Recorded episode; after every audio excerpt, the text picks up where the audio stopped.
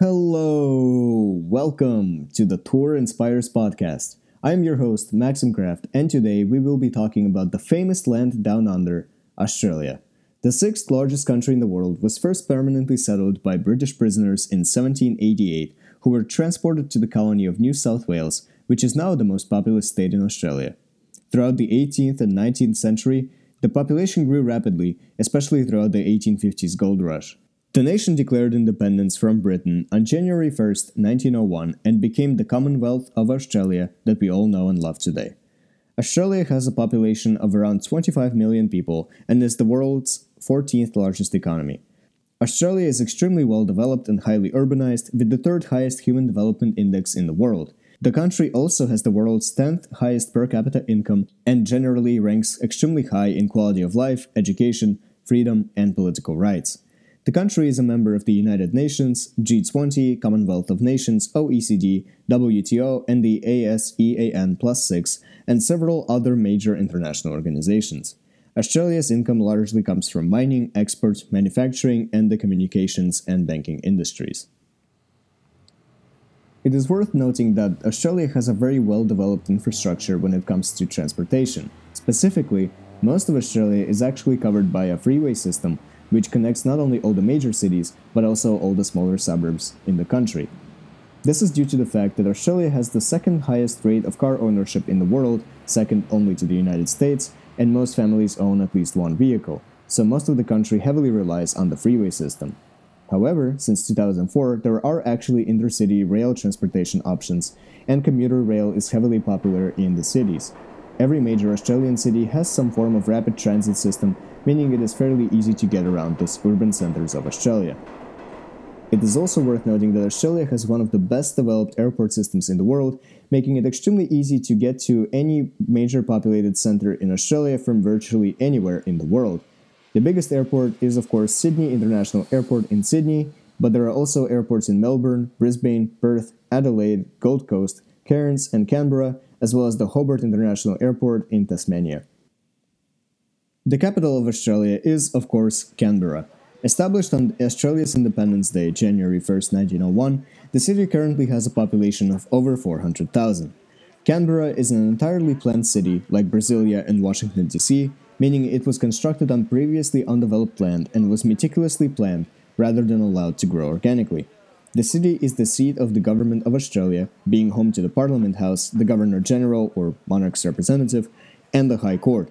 It is also the location of many social and cultural institutions of national significance, such as the Australian War Memorial, the Australian National University, the Royal Australian Mint, the Australian Institute of Sport, the National Gallery, the National Museum, and even the National Library. 90% of Australians actually live in some sort of city, which makes Australia one of the most urbanized nations in the world. This phenomenon has made many Australian cities incredibly rich, diverse, and interesting to visit. One of these wonderful cities is Gold Coast, a rapidly growing cosmopolitan city in the state of Queensland, Australia. Famous for its vibrant nightlife and extravagant high rise skyline, Gold Coast is a must visit for any modern oriented traveler. The city is located close to a rainforest hinterland and contains multiple theme parks, making the city full of fun activities for all kinds of people. It is also worth mentioning that Gold Coast lies on a beach coastline, which not only makes it a surfer's paradise, but also makes it one of the most interesting cities in the world due to the fact that skyscrapers are located immediately next to the beach. And of course, how could we forget Sydney, one of the most famous cities in the world? Sydney is the largest and certainly the most iconic city in Australia and Oceania with a population of over 5 million people. Despite being one of the most expensive cities in the world, Sydney frequently ranks in the top 10 lists of the most livable cities in the world. It is classified as an Alpha Plus World City, indicating its influence in the region and throughout the world. It is also ranked 11th in the world for economic opportunity, and Sydney has an advanced market economy with a focus on finance, manufacturing, and tourism. The city is often promoted as Australia's financial capital and one of Asia Pacific's leading financial hubs. Since Sydney is one of the most visited cities in the world, there is quite a lot to do here. The most famous of Sydney's attractions is, of course, the Sydney Opera House, which is listed as a UNESCO World Heritage Site for its iconic architecture and design. You can also pay a visit to Sydney Tower, the second tallest observation tower in the southern hemisphere, which offers a stunning view of the city and beyond. At the base of the tower is the Westfield Sydney shopping mall, allowing visitors to do some high end shopping if they please. There are also over a million hectares of natural reserves and parks available for visitors to see. One of these beautiful parks is the Royal Botanic Garden, which opened in 1816 and is one of the most historic botanical gardens in the world. The park is open every single day of the year and is free to visit for anyone. Another great park is the Hyde Park of Sydney, an urban park located in the middle of Sydney's downtown. The park contains approximately 580 trees, which are a mixture of figs, conifers, and palms. It is famous for its magnificent fig tree lined avenues, providing shade in the summer and an incredible environment to be in. Speaking of nature, Australia has an incredibly biodiverse ecosystems for travelers to explore. The largest part of Australia is, of course, a desert, while the southeast and southwest corners have a more traditional temperate climate. The northern part of the country has a tropical climate, varying between tropical rainforests, grasslands, and desert. One of the most beautiful sights in Australia is the Blue Mountains region in the state of New South Wales. The region contains several national parks and offers many beautiful attractions for visitors to see.